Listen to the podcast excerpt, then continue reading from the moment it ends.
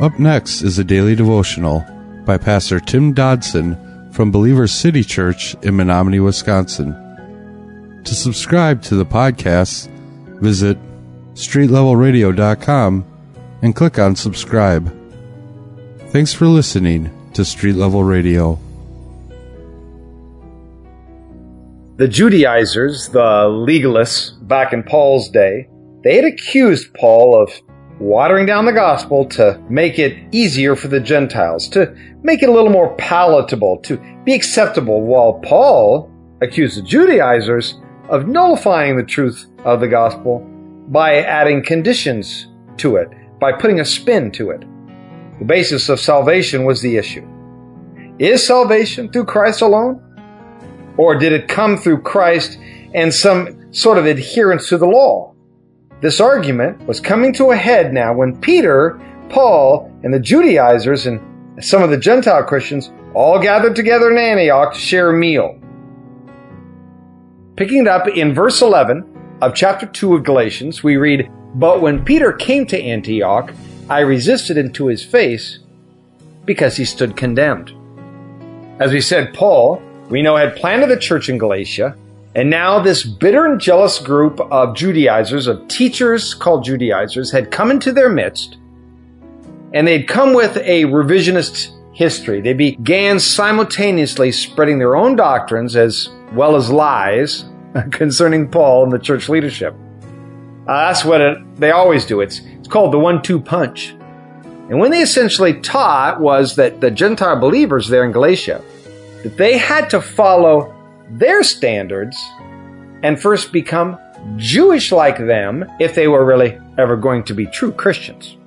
Now, first part of chapter 2 of Galatians, we have witnessed the fact that God had been at work in Paul's life. We see how he had been taught by Jesus Christ himself, how he then went to Jerusalem to make sure that he was still on track with all that he believed and all that he taught. Those whom God had appointed to lead the early church then confirmed Paul's ministry and his doctrine and had joined in fellowship with him. But fellowship for Paul, you gotta know, never came at the expense of the truth. It never was sacrificed by what is right or what is godly. Those things were always primary. Many of us, we grow very uncomfortable at the discussion of such issues within the church, don't we? Uh, many of us are really trying to avoid these issues at all cost, we would prefer to, I don't know, just live in a fantasy that everyone is going to live in full agreement and harmony all the time. And I don't, I don't know, maybe we'll just all join arms and sing We Are the World. But, gang, the truth is, the Bible and Christianity as a whole simply has never been neat, clean, and calm. Fact is, most of the time, faith is messy. The people of God, the people God uses, well, we're screw ups.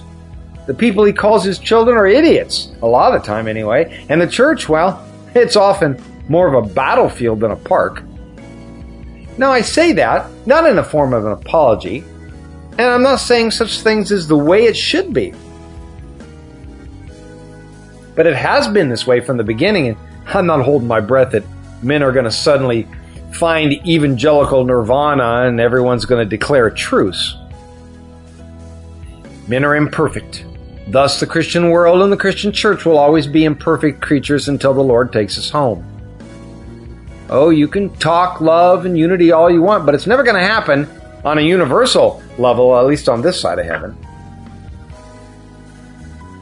Fact is, there will always be those who will reside within the greater church world and you know what? They're not Christians at all, but rather false brothers and they're false teachers.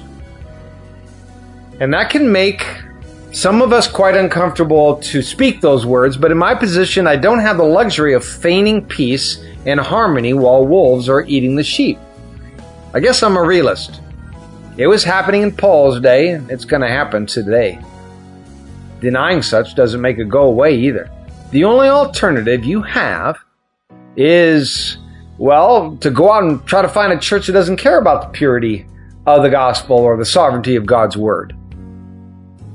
Then everyone can just invent anything they want, throw it into the mix, call it the gospel, and declare peace on earth.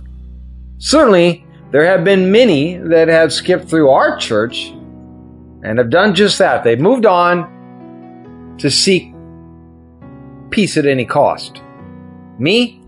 I'm just not able to swallow it.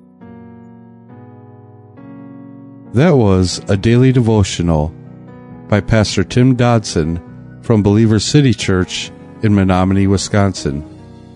For more information on Pastor Tim Dodson or Believers City Church, visit believerstogether.com.